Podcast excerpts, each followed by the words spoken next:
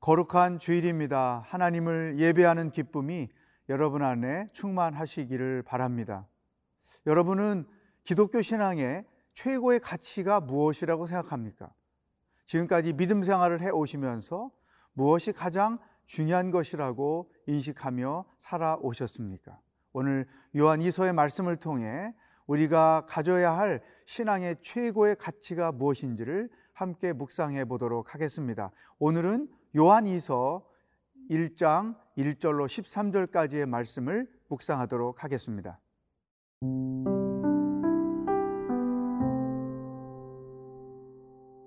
요한이서 1장 1절에서 13절 말씀입니다.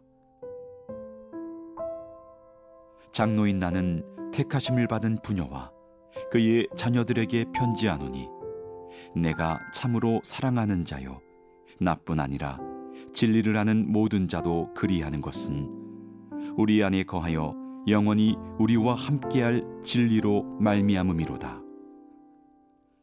은혜와 긍휼과 평강이 하나님 아버지와 아버지의 아들 예수 그리스도께로부터 진리와 사랑 가운데서 우리와 함께 있으리라.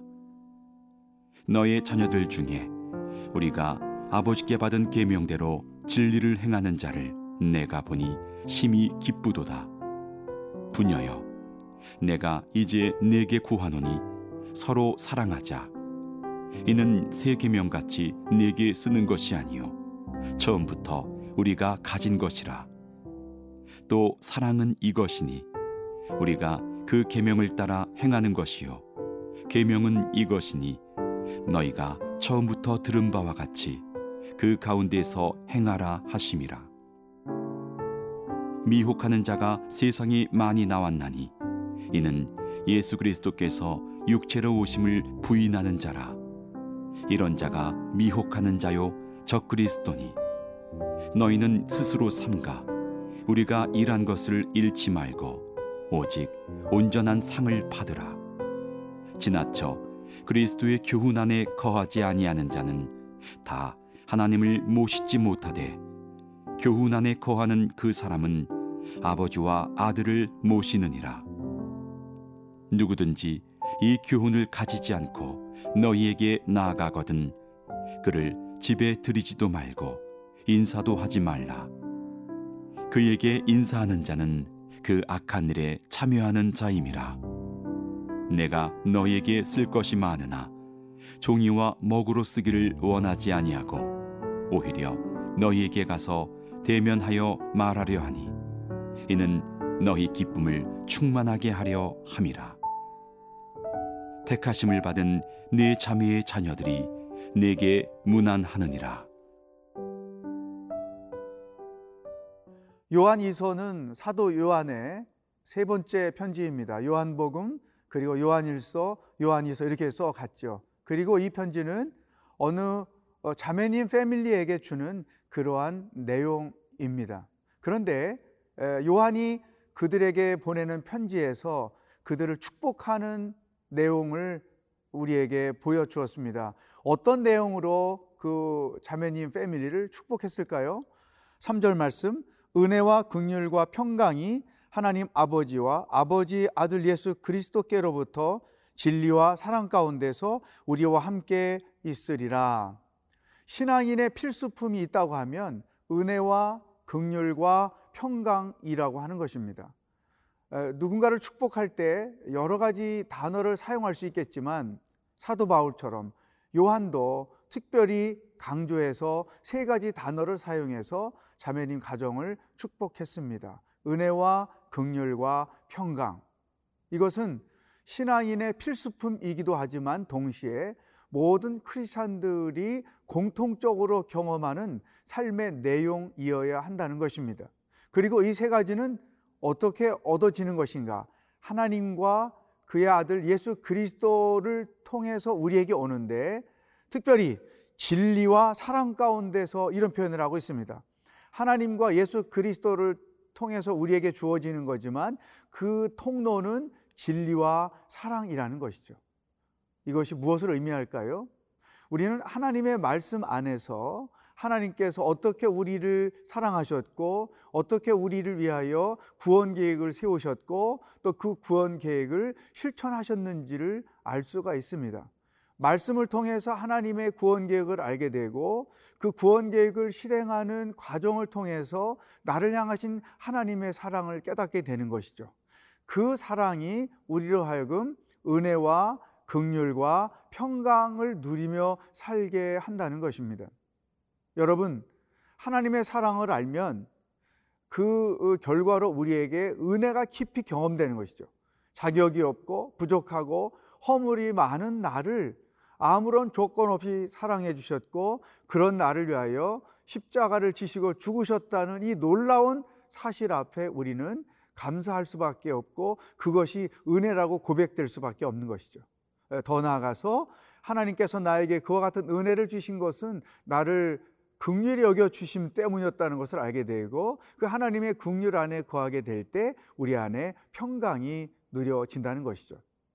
여러분, 여러분의 삶에 이와 같은 은혜와 극률과 평강이 얼만큼 경험되고 있나요? 이것이 나의 삶의 특징이라고 말씀할 수 있을까요? 더 놀라운 것은 하나님께로부터 경험하는 이 은혜와 긍휼과 평강은 나를 통해서 타인에게 전달된다는 것입니다. 내가 하나님께 은혜를 받았기 때문에 나도 누구에겐가 은혜를 베풀며 살게 되고 하나님께서 나를 긍휼히 여겨 주신 것처럼 나도 누군가를 긍휼히 여기며 살게 되고 하나님께로부터 얻은 평강이 내 마음에 있기 때문에 어느 곳에 있든지 나로 인하여 그곳이 또 그곳의 사람들이 하나님의 평강을 경험하게 된다는 것이죠. 그런 점에서 이 세 가지는 크리스찬의 필수품이요 삶의 특징이라고 말할 수 있습니다. 여러분 안에 이 은혜와 극률과 평강이 얼마나 넘치고 있는지 자신을 돌아보시면 좋겠습니다. 그리고 나서 사도 바울은 그 부녀들, 그 자매님 가정에 대하여 굉장히 기쁘다는 표현을 하고 있습니다. 4절 말씀 너희 자녀들 중에 우리가 아버지께 받은 계명대로 진리를 행하는 자를 내가 보니 심히 기쁘도다. 이미 사전에 소식을 들었는데 그들이 진리를 행하고 있다. 근데 그 진리가 무엇이었느냐? 5절. 부녀여 내가 이제 내게 구하노니 서로 사랑하자. 이는 새 계명 같이 내게 쓰는 것이 아니요 처음부터 우리가 가진 것이라. 서로 사랑하자고 권면을 합니다. 그리고 6절에서 이렇게 강조합니다. 또 사랑은 이것이니 우리가 그 계명을 따라 행하는 것이요 계명은 이것이니 너희가 처음부터 들은 바와 같이 그 가운데서 행하라 하심이라. 서로 사랑하는 것. 또 사랑 이것이 신앙인에게 최고의 가치라는 것을 강조하고 있는 것이죠. 하나님께로부터 사랑을 받았고 그 사랑을 가지고 서로를 사랑하는 것, 또 이웃을 사랑하는 것 이것이 신앙인의 삶에 가장 중요하다는 것이죠. 여러분, 우리가 하나님을 사랑한다는 것의 구체적인 표현이 뭘까요? 우리가 그 말씀대로 순종하는 것입니다. 그런데 순종해야 될 그 말씀 중에 가장 큰 말씀이 무엇일까요? 사랑하는 것이죠. 사랑이 기독교 신앙의 최고의 가치인 것이죠. 하나님께로부터 사랑을 받고 그 사랑으로 원수까지도 사랑하는 것이 기독교 신앙의 핵심인 것이죠. 이 사랑을 말할 때 여러분 어떠십니까? 여러분의 삶에 이 사랑이 풍성하게 경험되고 나누어지고 있습니까? 오늘 하루 그 하나님의 사랑을 경험하고 나누는 귀한 시간이 되기를 바랍니다.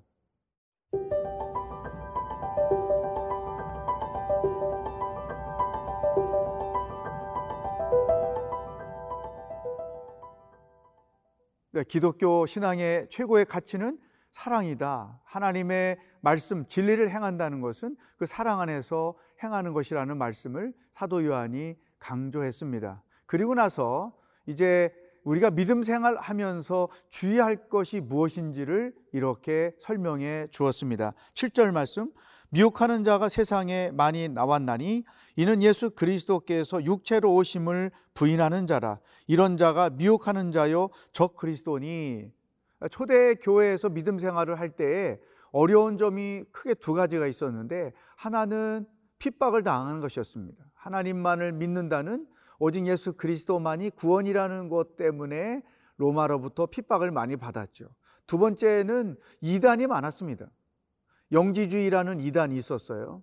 우리는 영으로 구원을 얻기 때문에 육체로는 어떤 죄를 지어도 상관없다. 이런 이단이 어, 성도들을 많이 미혹했고 또 하나 율법주의입니다. 아무리 예수를 믿어도 율법을 온전히 행하여 구원할 수 있다. 아, 이런 것 때문에 믿음 생활을 하는데 많은 어려움을 겪었었죠. 자, 지금 이런 이단은 오늘 이 시대에도 너무나 많죠. 특별히 한국 교회 상황에서 교회 주변에 이단들이 참 많은 것을 우리가 알 수 있습니다. 그런 미혹하는 자 혹은 적그리스도라고 표현하는 이단에 대하여 우리는 어떠한 어, 대처를 해야 될 것인가 그것을 사도 요한을 통해서 우리에게 말씀해 주셨어요. 그 첫 번째 구절입니다. 지나쳐 그리스도의 교훈 안에 거하지 아니하는 자는 다 하나님을 모시지 못하되 교훈 안에 거하는 그 사람은 아버지와 아들을 모시느니라. 자 이게 무엇인가 하면 어, 이 당시에 이단들이 어, 어떤 강조를 했는가 하면 예수 그리스도는 하나님이 아니다. 어, 이런 이야기를 한 것이죠. 7절에서 육체로 오심을 부인하는 자들이라 그랬잖아요. 그러니까 보통 어, 교회사에서 보면 예수님에 대하여 어떤 믿음을 갖고 있느냐에 따라서 성경적인 믿음의 고백이 있고 이단적인 믿음의 고백이 있습니다. 예수님은 하나님이요 동시에 온전하신 인간이시다. 그러니까 예수님에 대하여 그분의 하나님 되심과 참 인간 되심 이 두 가지가 절대로 고백되어야 합니다. 그 두 가지 중에 어떤 것 하나라도 고백이 잘못되면 그것은 이단이 될 수 있는 것이죠. 그러니까 이 당시에 보면 예수님의 신성을 부인하는 이단들이 교회 안에 있었던 것이죠. 그런 자들에 대하여 주의해야 된다. 여러분, 그래서 우리가 믿음 생활할 때에 진리 안에 거하여야 하는데 그 진리의 핵심이 뭐냐면 예수 그리스도에 대한 신앙 고백이에요. 여러분, 말씀을 묵상하고 공부하고 또 그 말씀 안에서 하나님의 구원의 도리를 깨닫고 이런 분명한 믿음을 가지고 사는 게 너무나 중요해요. 이단의 밥이 되는 자들이 대부분 어떤 자들이냐? 이 구원의 도리를 성경적으로 분명히 모르는 자들이죠. 그런 사람들이 그들의 말을 듣고 쉽게 넘어가는 것을 그동안에 교회 주변에서 너무 많이 볼 수 있는 것이죠. 그러므로 우리가 이런 이단이 있는 것은 분명한 사실인데 그 이단들에 대하여 우리가 취해야 될 첫 번째 태도는 구원의 진리를 분명히 알고 있어야 된다. 그 구원의 진리의 핵심이 뭐냐? 예수 그리스도 그분은 하나님이시다. 예수 그리스도 그분만이 유일하게 우리의 구원자이시다. 예수 그리스도만이 우리들의 산 소망이시다. 그리고 예수 그리스도를 믿어야만 우리는 구원을 얻을 수 있다. 여기 에 어떤 인간 또 어떤 그 교주 이런 자들이 예수님을 대신해서 구원의 자리에 있다고 하면 그런 가르침을 한다고 하면 그것은 분명히 이단의 확실한 것이죠. 자, 이단의 밥이 되지 않기 위해서는 구원의 진리를 말씀을 통해서 분명히 깨닫고 알고 확신을 가지고 있어야 한다. 두 번째는 10절, 11절에 이렇게 이단 대처를 어, 가르쳐 주셨습니다. 누구든지 이 교훈을 가지지 않고 너희에게 나아가거든 그를 집에 들이지도 말고 인사도 하지 말라. 그에게 인사하는 자는 그 악한 일에 참여하는 자 아니라 상종을 하지 말라 그것이죠. 또 우리 한국 사람들은 마음이 약해서 어, 이렇게 아, 매몰차게 대치는 것을 잘 못하거든요. 저도 이제 그런 경험이 과거에 있습니다만 결코 이단과는 말을 섞지 말아라. 내가 이단을 한번 설득해 보겠다고 자기 집에 들었다가는 얼마나 큰 어려움을 겪는지 모르는 것이죠. 이단은 아예 상종하지 말아라. 사랑하는 여러분, 오늘 주신 말씀을 다시 한번 기억하며 하루를 살았으면 좋겠습니다. 은혜와 극률과 평강이 여러분의 삶의 특징이 되기를 바랍니다. 사랑, 그것이 여러분의 신앙의 최고의 가치가 되기를 바랍니다. 구원의 도리를 분명히 알고 있어서 결코 어떤 이단의 설득에도 넘어가지 않는 여러분이 되기를 축복합니다.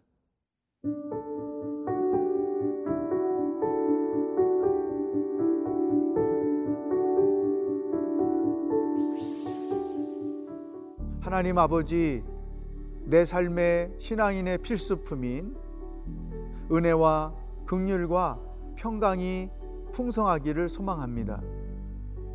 최고의 가치인 사랑의 성숙한 신앙인이 되기를 원합니다. 오늘도 이 구원의 도리를 붙잡고 예수 그리스도를 바라보며 사는 하루가 되게 하여 주시옵소서. 예수님의 이름으로 기도하옵나이다. 아멘.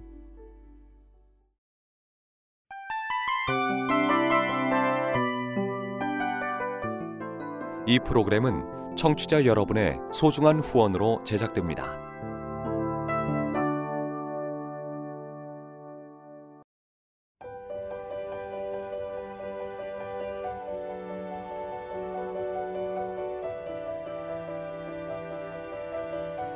세상에는 수많은 교회들이 있지만 더 깊이 있는 말씀 강해를 찾기 위해 크기로만 교회를 선정하지 않습니다. 보다 좋은 영적 콘텐츠를 더 많이 나누기 위해 방송비를 받지 않습니다. 1년 365일 복음만 전하고 싶어서 우리는 광고를 하지 않습니다. 온누리의 복음을 땅끝까지 CGN TV와 함께 땅끝 선교사가 되주세요.